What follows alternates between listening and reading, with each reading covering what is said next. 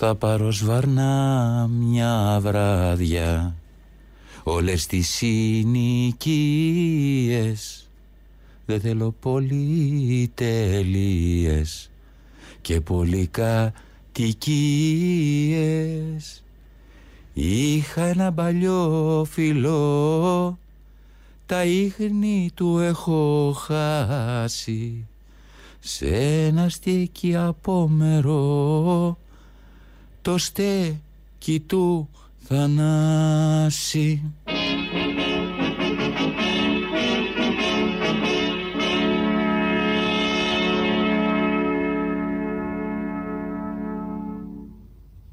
Όποιος δεν φοβάται το πρόσωπο του τέρατος πάει να πει ότι του μοιάζει. Και η πιθανή προέκταση του αξιώματος είναι να συνηθίσουμε τη φρίκη, να μας τρομάζει η ομορφιά. Κυρίες και κύριοι, Θανάσης Λάλας. Μετά από πάρα πολλά χρόνια, στέκει Παραπολιτικά 90,1. Το νέο στέκει του Θανάση κάθε μέρα από τις 12 μέχρι τη 1. Εδώ μαζί σας. Θα ακούτε σοβαρά, αλλά θα γελάτε.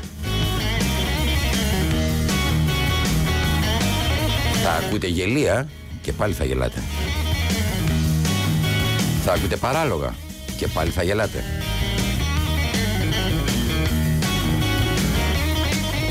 Χαίρομαι τόσο πολύ που ταξιδεύω στα Ελτζιανά, που πετάω σαν περιστέρι του Αλέκου Φασιανού που χάθηκε στον Ελτζιανό ουρανό.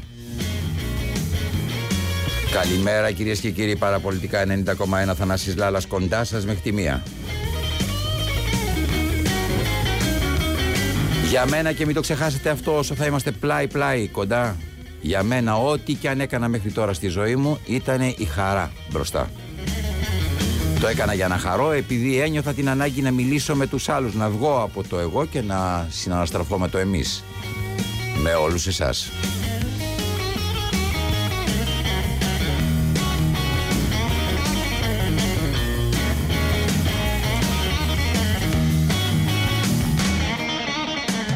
Εδώ είμαστε λοιπόν στον Παραπολιτικά 90,1. Στον ήχο είναι ο Δημήτρης Κύρκος. Στην επιμέλεια το κινητικό είναι ο Παναγιώτης Κάτσιος. Παραγωγή η Μαρία Καφέτζη. Καφέτζη. Μουσική επιμέλεια ο Βασίλης Κρυμπάς και αρχισυνταξία ο Χρήστος Μητυλινιός.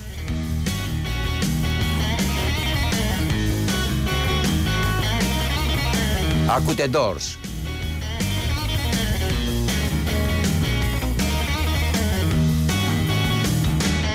Σαν σήμερα. Έτσι, μπράβο. Οι Doors σαν σήμερα το 1970 δίνουν σειρά συναυλιών στη Νέα Υόρκη. Το υλικό θα χρησιμοποιηθεί για το άλμπουμ τους.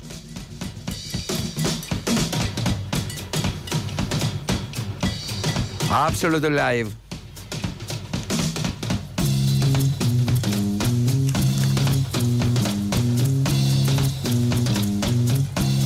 Πάντα αυτή η εκπομπή θα ξεκινάει κάνοντας ένα ταξιδάκι στο παρελθόν. Γιατί μην ξεχνάτε, το παρόν που δένεται με μια κλωστούλα από το παρελθόν μας οδηγεί πολύ πιο εύκολα στο μέλλον, με μεγάλη γνώση.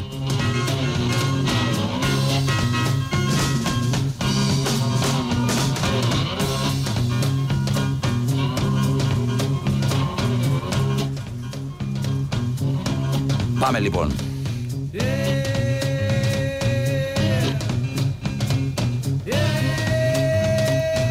Θανάσης Λάλας, Παραπολιτικά 90,1 μέχρι τις 12, από τις 12 μέχρι τη 1 κοντά σας.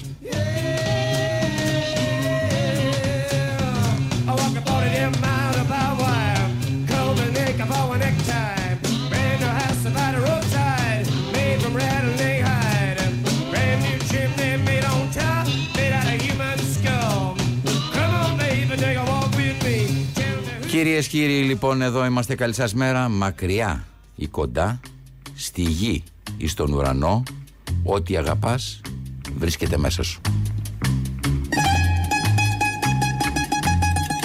Θα μπορούσε κάποιος να υποθέσει ότι είναι μια κακή αρχή για μένα. Μια αρχή που συνδυάζεται με ένα τέλος, και όμως, κυρίες και κύριοι, για μένα μια τέτοια αρχή μου λύνει τα χέρια.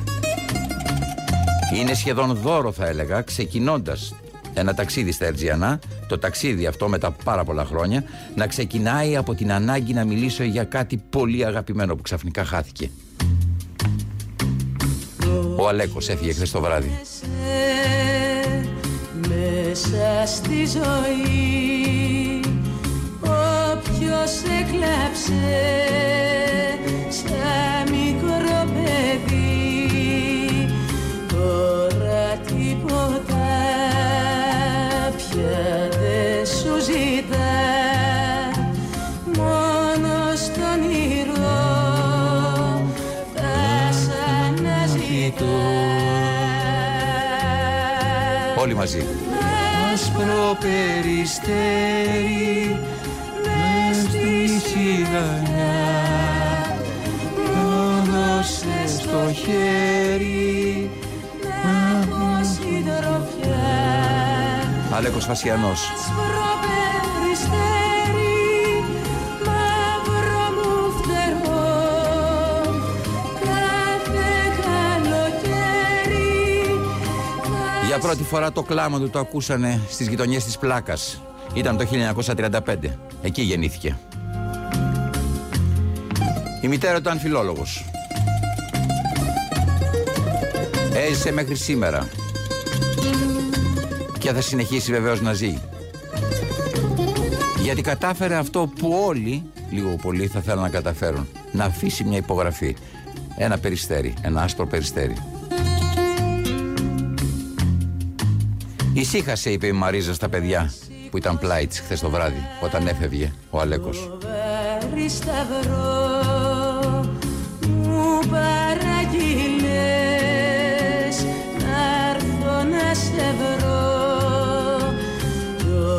Το τραγουδάκι αυτό σαν την Παναγιά ήταν ανοίξει.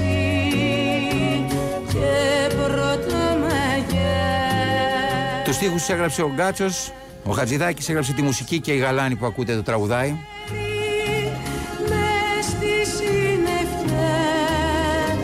Της γης στο χρυσάφι, έλεγε απ' έξω, κυρίες και κύριοι, ο δίσκος, και είχε μια εξαίσια εικόνα του Αλέκου Φασιανού. 1971.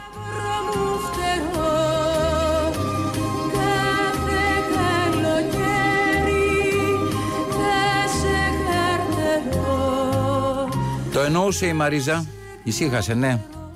Αυτή η Μαρίζα και τα παιδιά ζούσαν κοντά του τους τελευταίους μήνες και έβλεπαν σιγά σιγά τη φθορά του σώματος. Για μας όλους, από μακριά, ο Αλέκος ήταν το άλλο που έδωσε ένα νόημα στο ίδιο που είμαστε όλοι οι υπόλοιποι. Ο Αλέκος, μετά τον Γκανιάρη, τον Μόραλη, τον Τέτση και όλους τους άλλους που έγραψαν την ιστορία των ματιών μας, της ομορφιάς των ματιών μας, της ομορφιάς στα μάτια μας. Όλα αυτά τα χρόνια σε αυτόν τον τόπο έφυγε. Έφυγε ο Αλέκος. Πήγε να συνεχίσει την αιώνια έκθεσή του στον ουρανό του αλυσμόνη του. Ο Αλέκος ήταν για μένα αυτός που μου έδειξε ότι η τέχνη δεν είναι τέχνη με μικρό.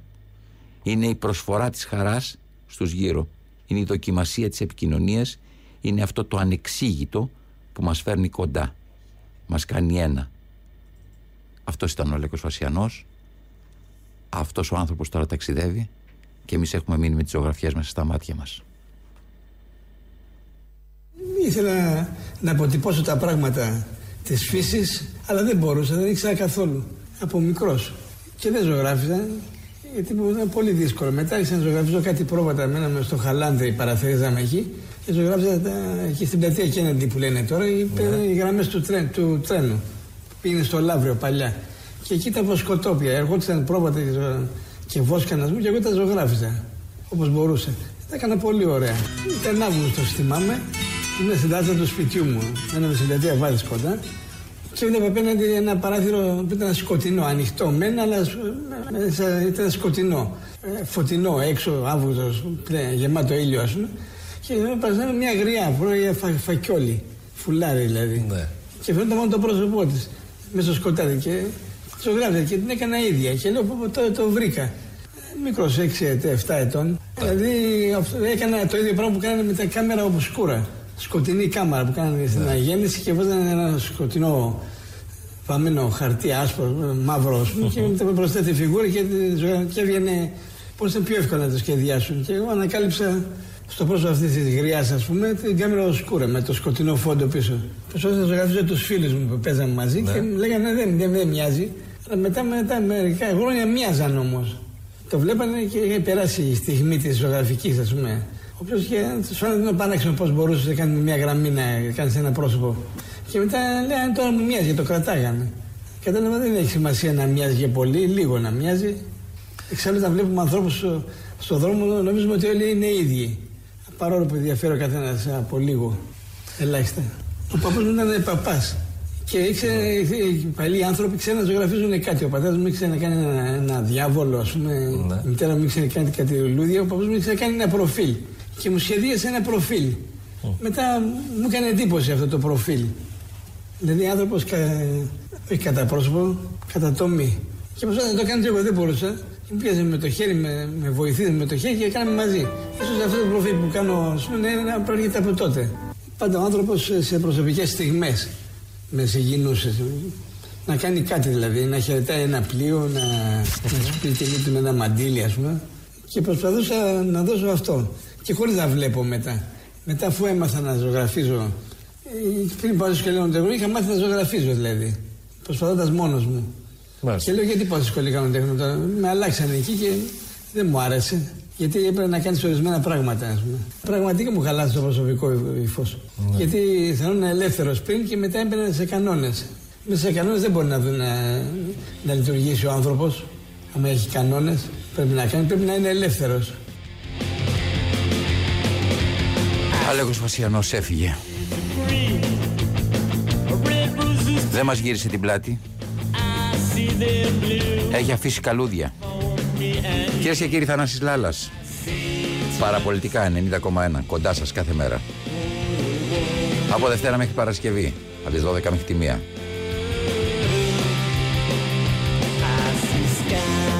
Πάμε σε break και επιστρέφουμε.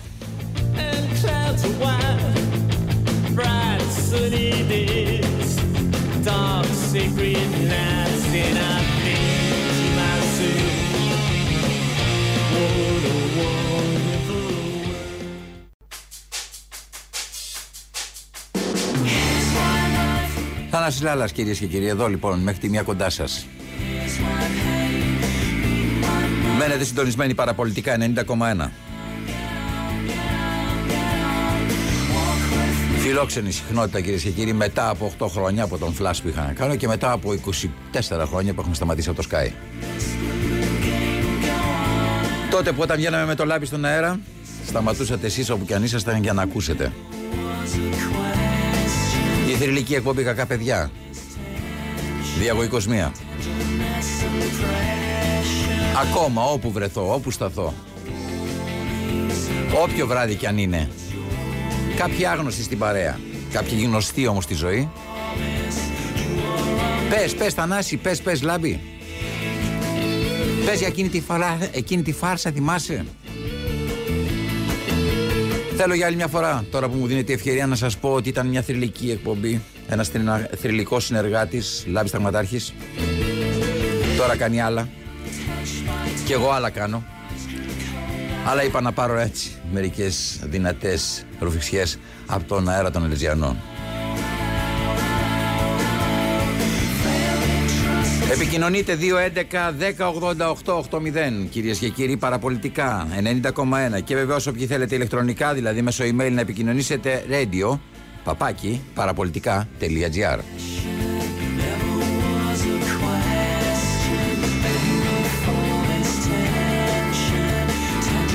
Η πολιτική παρέμβαση στον ήχο λέγεται Δημήτρης Κύρκος.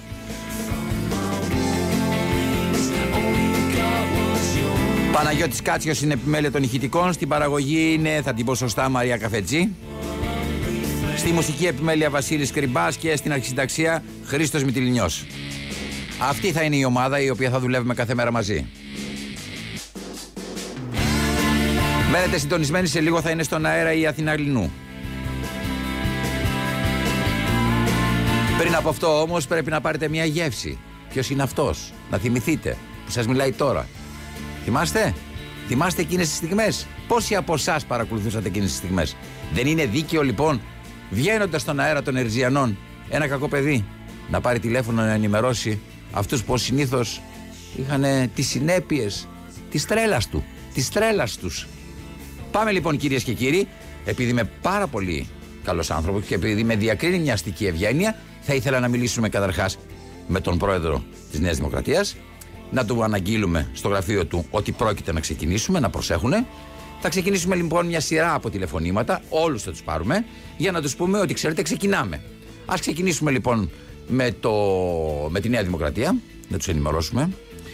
Στον συμπαθέστατο πρωθυπουργό, να του πούμε ότι είμαστε εδώ. Εντάξει, για να μην πει ότι ξέρεις ήρθαμε και ενημερώσα. Έτσι δεν είναι σωστό. Για να πάρω ένα τηλέφωνο λοιπόν. Έχετε καλέσει τα γραφεία του Πολιτικού Κόμματος της Νέας Δημοκρατίας. Το τηλεφωνικό μας κέντρο λειτουργεί από Δευτέρα έως Παρασκευή, 8 το πρωί έως 8 το βράδυ. Ευχαριστούμε. Ωραία, 16 ώρα, παιδιά, 12 ώρα. Νέα Δημοκρατία, παρακαλώ. Γεια σας, κυρία μου. Καλημέρα σας, καλησπέρα σας. Χαίρομαι πάρα πολύ που σας μιλώ. Η Νέα Δημοκρατία εκεί. Μάλιστα. Ήθελα, παρακαλώ πολύ, αν μπορούσατε. Εντάξει, περνάει καθόλου ο πρόεδρος από εκεί. Ναι, ναι, όχι πολυτακτικά όμως. Είναι στο Μέγαρο Μαξίμου συνήθως. Ωραία, ωραία. Θα πάρω και εκεί, αλλά θέλω να κρατήσετε μια σημείωση. Μπορείτε να κρατήσετε μια σημείωση και να το δώσετε στην γραμματέα. Ήθελα να πω, είμαι ο Θανάσης Λάλας και ήθελα να σας ενημερώσω ότι ξεκινάω μια εκπομπή στα Παραπολιτικά ξανά και ήθελα να το ξέρει ο πρόεδρος. Να ξέρει δηλαδή ότι ξεκινάω, γιατί του είχα πει ότι όταν είναι να ξεκινήσει θα τον ενημερώσω. Εντάξει, θα πάρω και στο Μαξίμου να τους το πω, εντάξει. Ναι, ναι, βέβαια. Ναι, ναι. Είσαστε πολύ καλοί. Το έχετε κρατήσει σημείωση, τι είπαμε.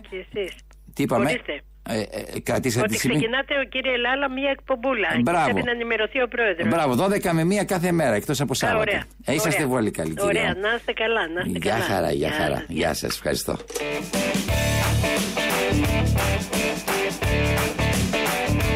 Τι ευγενικές γυναίκες, τι υπέροχοι άνθρωποι. Από τότε που κάναμε τα κακά παιδιά, θέλω να σας πω, κυρίες και κύριοι, ότι πολλοί μας ρωτάγανε, μα δεν τις λυπάσαι, δεν λυπάσαι αυτούς τους ανθρώπους. Μα τι λυπόμαστε, γιατί στην πραγματικότητα όλοι οι άνθρωποι οι οποίοι σηκώνουν τα τηλέφωνα, όλοι οι άνθρωποι που συμμετείχαν σε αυτές, όπως λέτε εσείς, τις δημοσιογραφικές φάρσες, ήταν άνθρωποι οι οποίοι ήταν αθώοι. Το ίδιο θα μπορούσαμε να πάθουμε κι εμείς. Εντάξει, αλλά εμείς θέλαμε άλλο να αποδείξουμε. Θέλαμε να αποδείξουμε ότι το δωμάτιο της εξουσίας είναι πάντα ευθυνόφοβο. Δεν μπορεί, κυρίες και κύριοι, να αντέξει τον παραλογισμό. Φοβάται τα πάντα. Αυτή ήταν λοιπόν η βάση αυτής της εκπομπής. Και γι' αυτό κιόλας ποτέ η εκπομπή δεν επιτίθεται σε ανώνυμους ανθρώπους. Επιτίθεται πάντα στο δωμάτιο της εξουσίας. Πάμε όμως τώρα, κυρίες και κύριοι, στον φυσικό αντίπαλο του κυρίου Μητσοτάκη, τουλάχιστον μέχρι χθες, στον κύριο Τσίπρα. Να πάμε λοιπόν να μιλήσουμε και να ενημερώσουμε και τον κύριο Τσίπρα για αυτό που συμβαίνει. Μα μου είπαν ότι μπορώ να λέω ότι θέλω, ρε παιδιά, στα Παραπολιτικά. Ευχαριστούμε που καλέσατε το ΣΥΡΙΖΑ Προοδευτική Συμμαχία.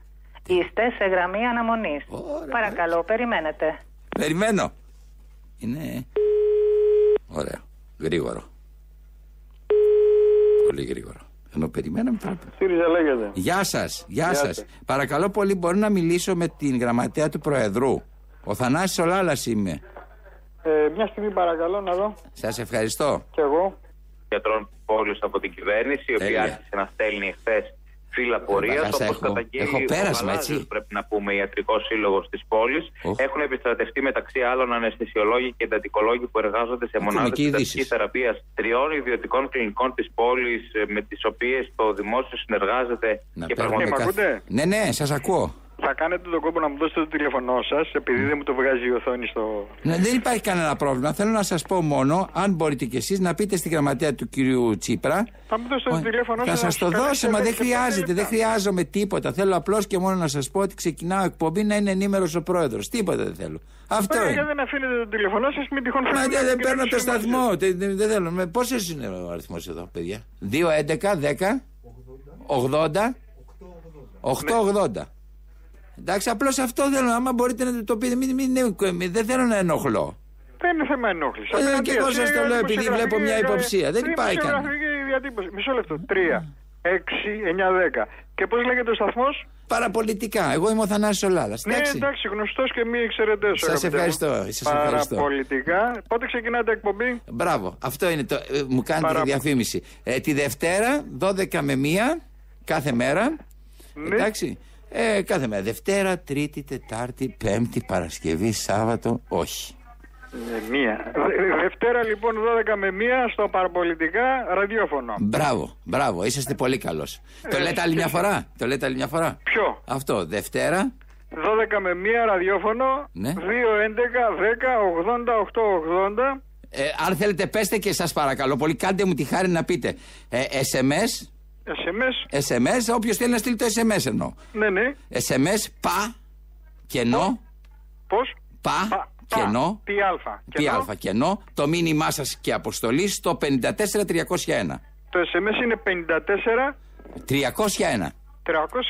Η χρέωση είναι 0,31 SMS με ΦΠΑ. Εντάξει, ευχαριστώ πάρα πολύ. Ήσασταν πολύ ευγενικός μαζί μου. Και θα σας κάνω. Καλή επιτυχία στο καινούριο ξεκίνημα. Θα σας κάνω διάσημο, κυρία μου. Εσείς είσαστε πολύ καλός. Ευχαριστώ πάρα πολύ. Να είστε καλά. Καλημέρα. Καλή χρονιά. Γεια χαρά. Τι ωραία πράγματα, Θεέ μου. Μένετε συντονισμένοι, κυρίες και κύριοι. Παραπολιτικά 90,1. Θανάσης Λάλας. Μέχρι τη μία κοντά σας. Πάντα παιδιά.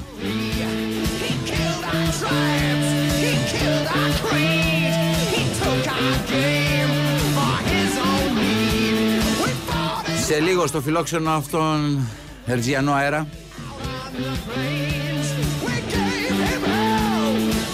θα είναι μια στάρ της εποχής μας, δυστυχώς για όχι λόγους ευχάριστους πάντα, αλλά με μια χρήσιμη φωνή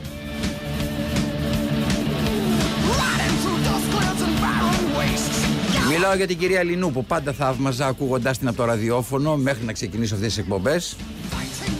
Πάντα ήθελα να μιλήσω μαζί της. Μια πολύ ενδιαφέρουσα φωνή.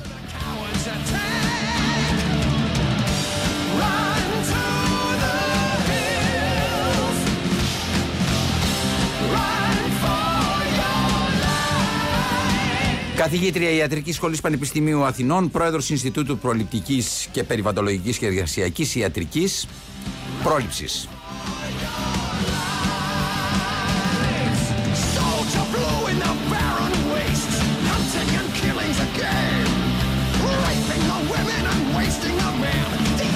Κυρία Λινού, καλή σας μέρα. Καλημέρα σας κύριε Λάλα, καλή επιτυχία στην εκπομπή, καλή αρχή. Κυρία μου, είσαστε πάρα πολύ ευγενικοί, σας ακούω όλο αυτόν τον καιρό όπως σας ακούν όλοι οι υπόλοιποι Έλληνες.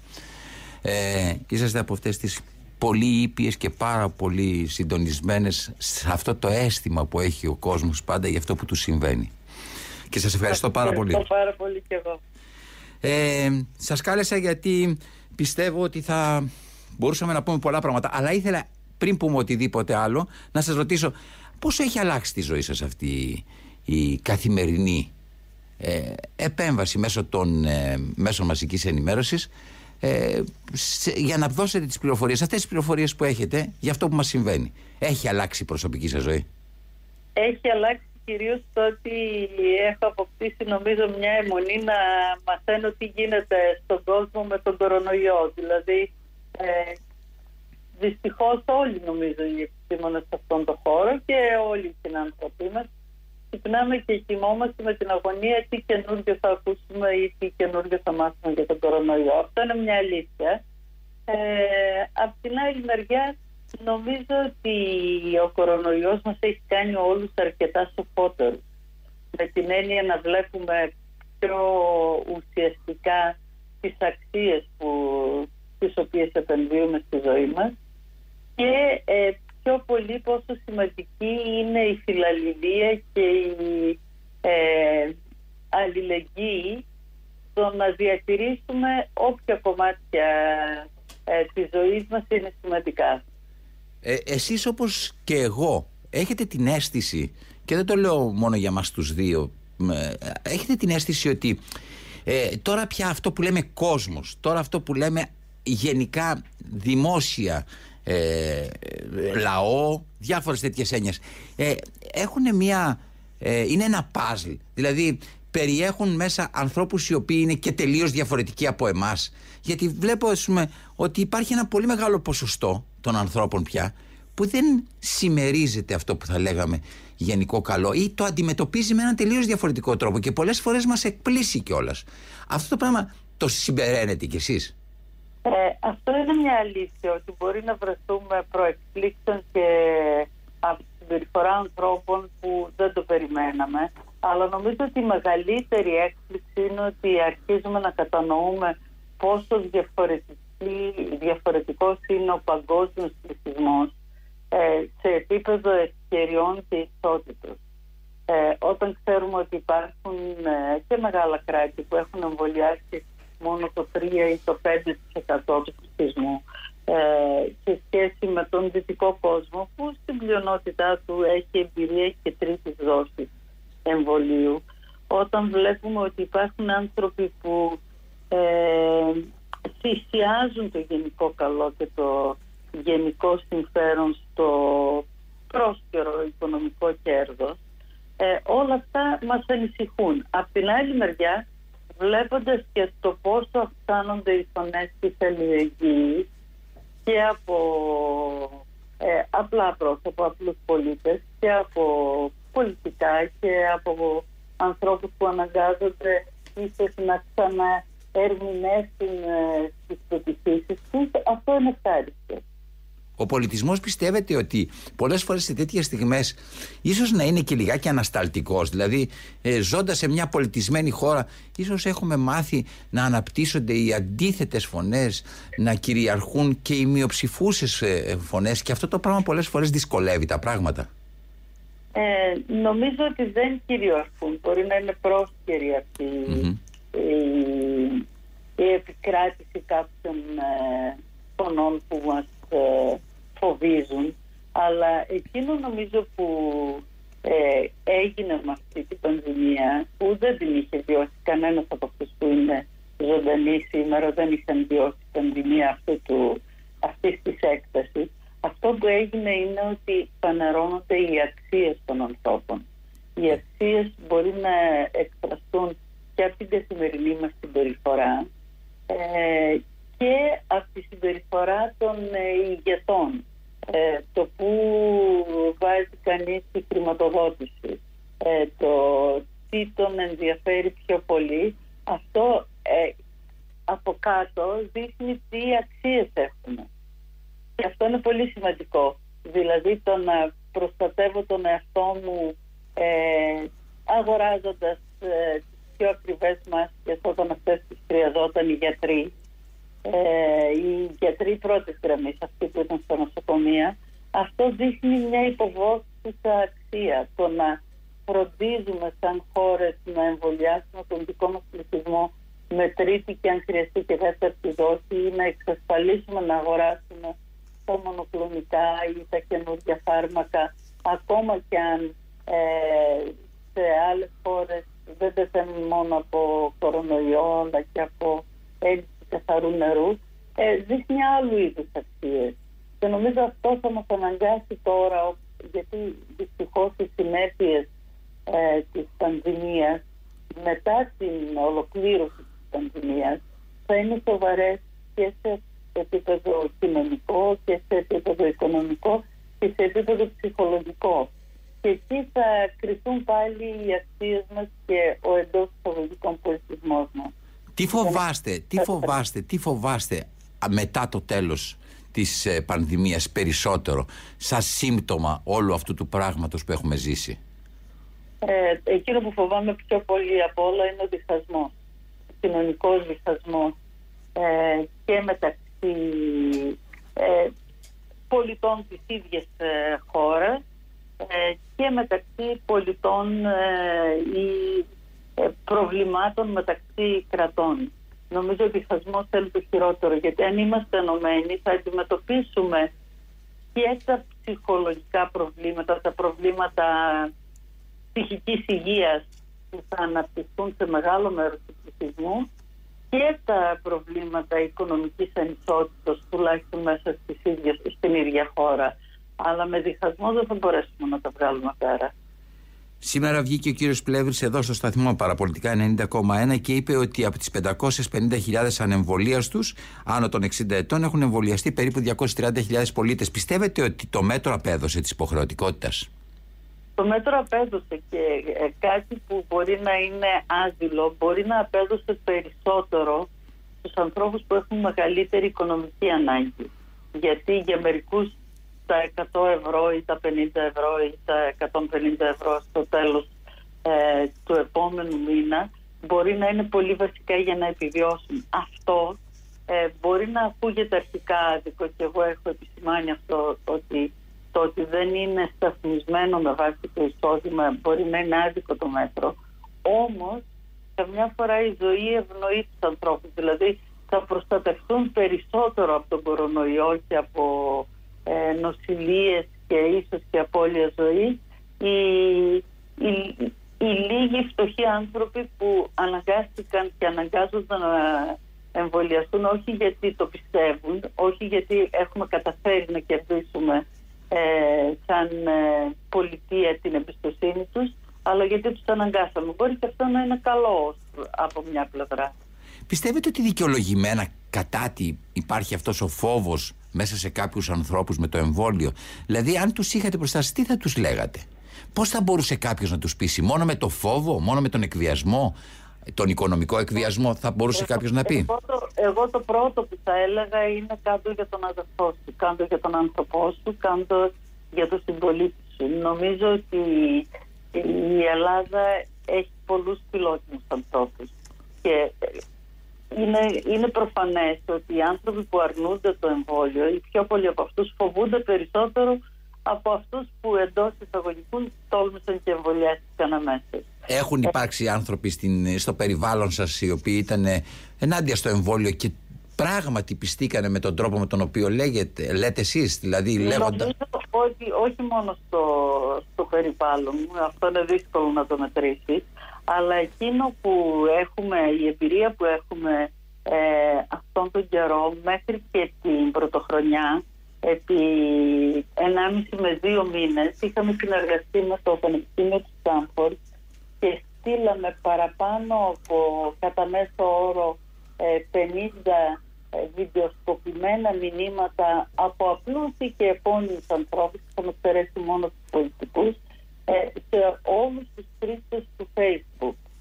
Και επειδή τον πρώτο καιρό στείλαμε σε περιορισμένο αριθμό περιφερειακών ενωτήτων το μήνυμα και σε άλλες συγκρίσιμες περιφερειακές ενότητες δεν στείλαμε, γιατί το κάναμε δοκιμαστικά, φάνηκε ότι πέρα από την επίδραση που ήταν μεγάλη, όλες οι κυβερνητικές προσπάθειες, τα καταφέραμε να αυξήσουμε κατά 1,10% τα ραντεβού για εμβολιασμό. Οπότε και αυτό δεν μίλησα, και εγώ είχα στείλει ένα βίντεο, ήταν πολύ πιο επιτυχή μερικά άλλα βίντεο, ήταν περισσότερο επιτυχή, δηλαδή παρακολουθήθηκαν πολύ πιο συχνά βίντεο από γυναίκες γενικώς και βίντεο που απευθυνόταν σε γυναίκες αναπαραγωγικής ηλικίας και σε άνδρες και γυναίκες που ήταν παιδιά στην εφηβεία. Ανθρώπους δηλαδή που ανησυχούσαν ως γονείς.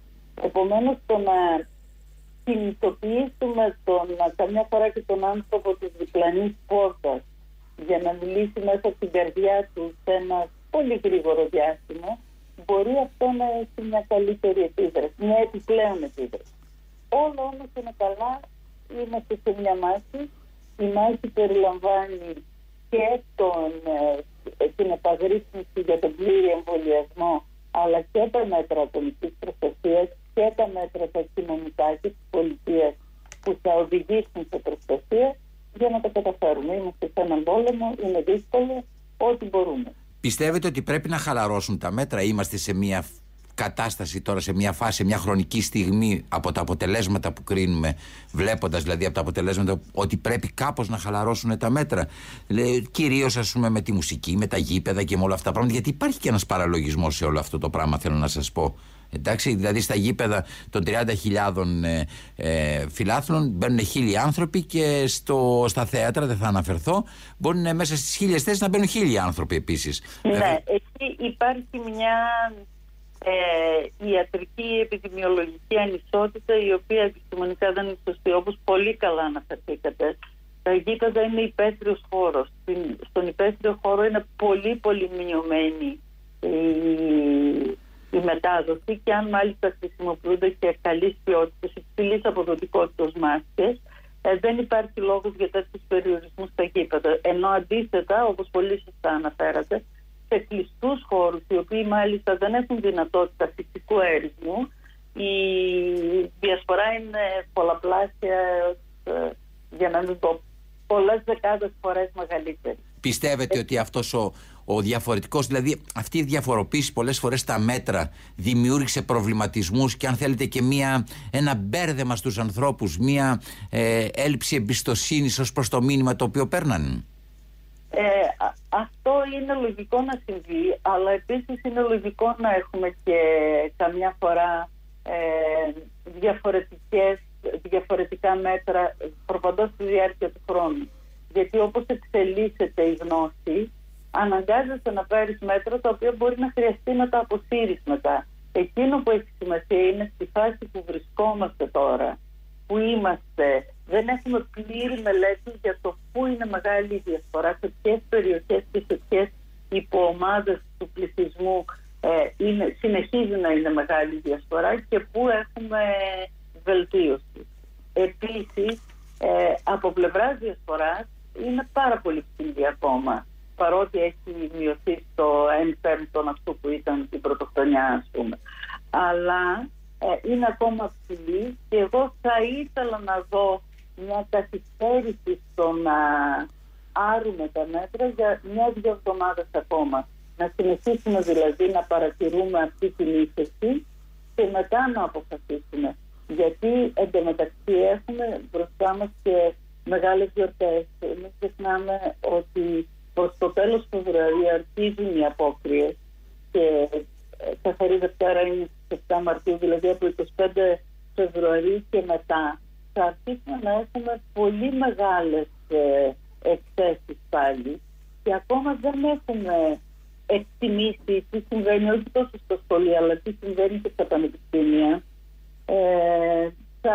Οι άνθρωποι θα βιαστούν αυτή την περίοδο να κάνουν γάμους, βαπτίσια, γιορτές. Επομένως, ας περιμένουμε να καταπολεμήσουμε τη διασπορά για 1 με 2 εβδομάδες ακόμα και μετά να δούμε ότι σταθεροποιείται αυτή η κατάσταση και να προχωρήσουμε. Δεν έχουμε καμιά έκπληξη άλλων να αλλημετάλλευση. Ένα τελευταίο που θα ήθελα να σας ρωτήσω, πάλι ο Υπουργός Υγείας, ο κ. Πλεύρης, στο σταθμό λίγη ώρα πριν, επανέλαβε πως όσοι πολίτες δεν κάνουν ενισχυτική δόση εντός 7 μήνων δεν θα λογίζονται εμβολιασμένοι. Πιστεύετε ότι είναι επαρκές αυτό το χρονικό περιθώριο? Μήπως πρέπει να σταματήσει να ισχύει σε λιγότερο χρονικό περιθώριο αυτό, η τρίτη δόση? Δηλαδή μήπως θα πρέπει οι άνθρωποι να κάνουν πολύ πιο γρήγορα την τρίτη δόση, με λίγα λόγια? Όσο πιο γρήγορα την κάνουν, καλό είναι, αλλά και εγώ πιστεύω ότι και στους 3 και στους 4 μήνες θα ήταν καλό, αλλά πρέπει να υπολογίσουμε και αυτό που λένε, συγγνώμη, για την extra logistics. Μην ξεχνάμε ότι η πλειονότητα των παιδιών μας είναι αναβολίαστα. Και επομένως δεν ξέρω αν προφθαίνουμε και αν έχουμε τις δόσεις για να εμβολιάσουμε και με τρίτη δόση όλους όσους έχουν κάνει τις 2 πρώτες δόσεις και τα παιδιά που δεν έχουν κάνει πρώτη και πολύ λιγότερο δεύτερη δόση και αυτούς που είναι πλήρως ανεμβολίες, και αυτό χρειάζεται αρκετή μεθόδευση και ενίσχυση βέβαια για να έχουμε και μια ισότιμη προστασία. Τι σας κάνει να πιστεύετε ότι μπορεί και να μην έχουμε δόσεις αν χρειαστεί όλοι αυτοί οι άνθρωποι να εμβολιαστούν? Κοιτάξτε να δείτε, νομίζω το μέγιστο των δόσεων που μπορέσαμε ποτέ να χορηγήσουμε ήταν λίγο παραπάνω από 100.000.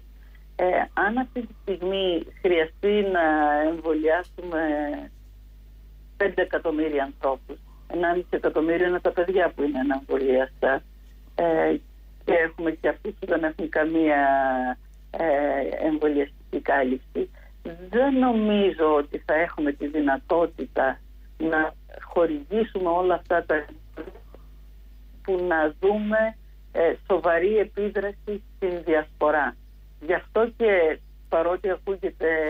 Δεν θα έχουμε τα εμβόλια ή δεν θα έχουμε το χρόνο που απαιτείται για να τους εμβολιάσουμε. Και τα δύο. Δεν ξέρω τι εγγυήσεις έχουμε για τα εμβόλια, γιατί μην ξεχνάμε ότι πολλά από τα εμβόλια που ήταν πάρα πολύ αποδοτικά για τις προηγούμενες μορφές, για τα προηγούμενα στελέχη, δεν φαίνεται να ανταποκρίνονται, να βοηθάνε στην όμικρον. Μάλιστα. Ωραία, σας ευχαριστώ πάρα πολύ. Ευχαριστώ και πάλι, καλή αρχή. Θα ήθελα κλείνοντας να σας πω, υπάρχει κάτι όλο αυτόν τον καιρό στη συνεντεύξη σας που έχετε δώσει μιλώντας για αυτά τα πράγματα που θα θέλατε πολύ να πείτε και δεν σας έχει ρωτήσει κανείς? Κατά καιρού συμβαίνει αυτό και μπορεί και την ίδια μέρα να συμβαίνει. Να έχεις σκεφτεί ότι θα πω αυτό, αλλά δεν έρχεται η συζήτηση. Εκεί. Εκείνο που εγώ, δηλαδή το παράπονο που εκφράζω και λόγω της δουλειάς μου, λόγω του επαγγέλματός μου, είναι ότι ας επικεντρωθούμε στην προληπτική ιατρική. Γιατί αν είχαμε ισχυρό σύστημα προληπτικής ιατρικής, μπορεί και να μην είχαμε διώσει και ανθρώπους που να ξέρουν να την εφαρμόσουν. Δηλαδή υπάρχει έλλειμμα και στην εκπαίδευση των ειδικών, στην προαγωγή υγείας και στην επικοινωνία της υγείας. Δεν έχουμε κανένα πρόγραμμα στην Ελλάδα που να δίνει ένα μάστερ για επικοινωνία της υγείας. Έχουμε μόνο 2-3 σε όλη την Ευρώπη. Αν μπορούσαμε δηλαδή να επενδύσουμε πιο πολύ στην πρόληψη, μπορεί να ήταν καλύτερα τα πράγματα. Κυρία Λινού, σας ευχαριστώ πάρα πολύ. Κάνατε ποδαρικό συνέντευξη σε αυτή την εκπομπή. Φαντάζομαι να πάει καλά, να σας περιποιήσει και γενικά για το καλό όλων μας και για το καλό της εκπομπής. Σας ευχαριστώ. Καλή σας μέρα. Να είστε καλά. Θανάσης Λάλας, κυρίες και κύριοι, Παραπολιτικά 90,1. Ήταν η καθηγήτρια Ιατρικής Σχολής Πανεπιστημίου Αθηνών, η πρόεδρος του Ινστιτούτου Προληπτικής, Περιβαλλοντολογικής και Εργασιακής Ιατρικής Πρόληψης. Πάμε σε μηνύματα. Διαφημιστικά.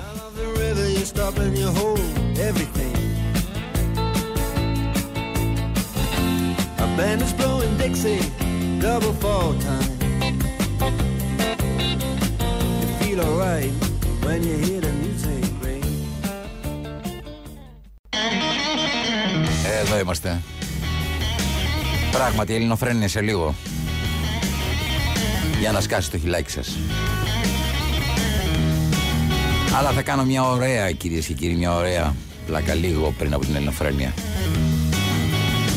Έτσι, θα ανοίξω λίγο την πόρτα, ξέρετε, για να μπείτε σε αυτούς τους δύο υπέροχους.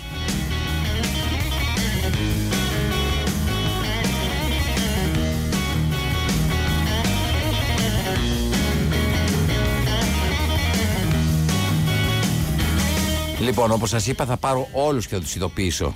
Δεν ξέρω αν προλαβαίνω σήμερα. Ο χρόνος είναι συγκεκριμένος. Έχω μάθει, ξέρετε, να έχω μια άπλα χρόνου και είμαι λίγο πιο...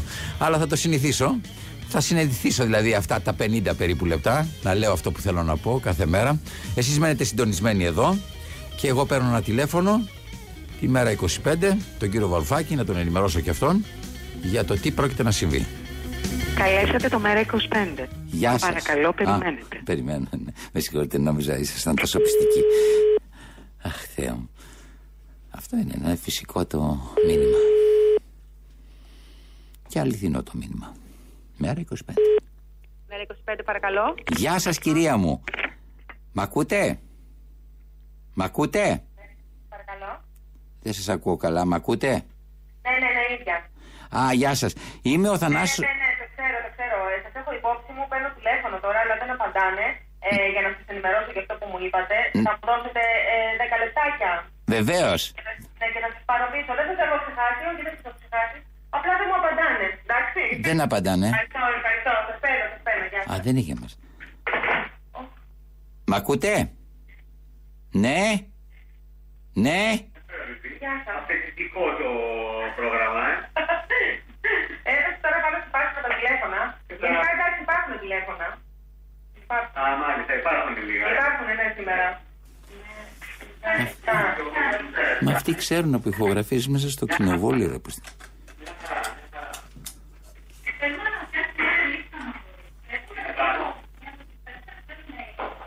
Ναι. Παιδιά, εγώ μιλάω. Ναι. Τον κύριο Βαρουφάκη, ναι.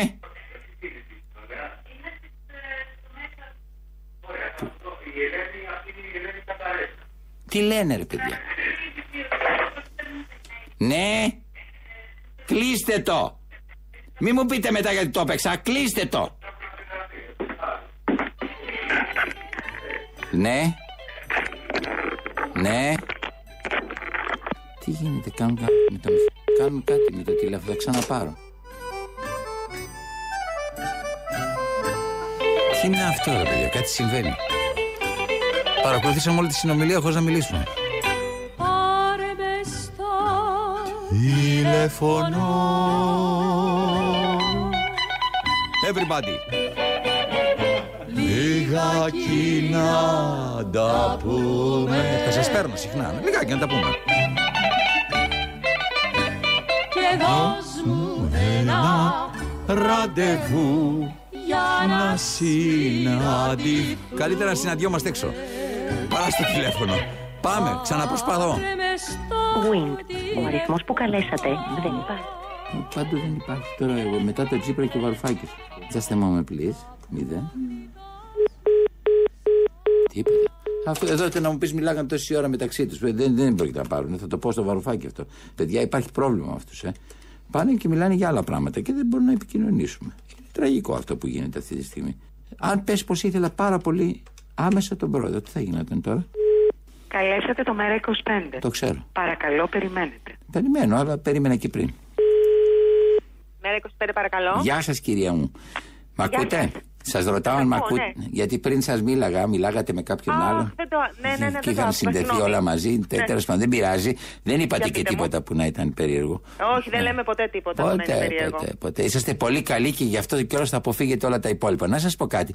Ναι, πείτε μου.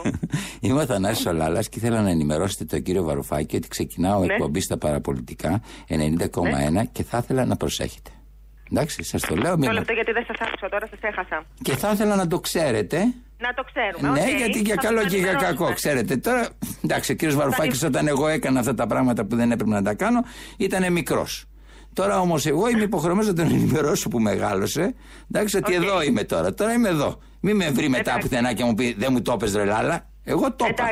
Εντάξει. Έχετε και το email, το info, το παπάκι. Πώς δεν έχω το info, πώς δεν έχω. Να μας στείλετε κανένα έτσι ενημερωτικό. Να το ξέρουμε. Βεβαίως. Βοηθάει και αυτό γιατί τα γραπτά μένουν. Ωραία. Αλλά εγώ θα ενημερώσω παρόλα αυτά. Είσαστε πολύ καλή, κυρία μου. Σας ευχαριστώ πάρα πολύ. Να είστε καλά. Για χαρά. Ευχαριστώ πολύ. Γεια σας. Καλοί άνθρωποι, ρε παιδί μου. Είναι όλοι αυτοί και πολύ καλοί άνθρωποι. Έχει αλλάξει, παιδιά, η εποχή. Είναι πολύ καλοί άνθρωποι. Κυρίες και κύριοι, τελείωσε αυτή η εκπομπή. Έρχεται η Ελληνοφρένεια. Εγώ θέλω να πω χρόνια πολλά σε όλους τους Αντώνιδες. Και θα το πω με τον τρόπο μου. Ο κύριε Αντώνης πάει καιρός που ζούσε στην αυλή με ένα κανάτι και ένα κρεβάτι και με κρασί πολύ. Είχε δυο μάτια γαλανά και άχτενη στα μαλλιά και ένα λουλούδι πάντα φορούσε στα ρούχα τα παλιά. Αχ, κύριε Αντώνη, πώς αγαπάμε. Και μαζί σου τα στραβά. Ήταν ο Θανάσης Λάλας. Τις βότιες για σένα. Μετά από 24 χρόνια κοντά σας. Με ένα μικρό διάλειμμα πριν από 8 χρόνια στο φλάς. Πάντα ξεχνάμε. Σαν πουλιά μαζί. Δυο πολύ αγαπημένοι, όχι δικοί μου, όλων μας. Δυο φωνές μοναδικές, λένε τα χρόνια πολλά στον κύριο Αντώνη. Μελίνα Μερκούρη, Μάνος Χατζηδάκης.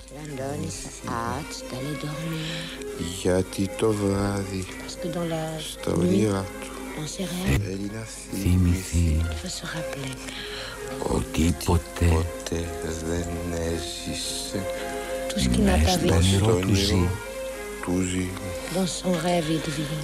Μα η νύχτα φεύγει και λυπημένη Δυστυχώς δεν μπορούμε να το κόψουμε, πρέπει να ακούσουμε όλη την ιστορία.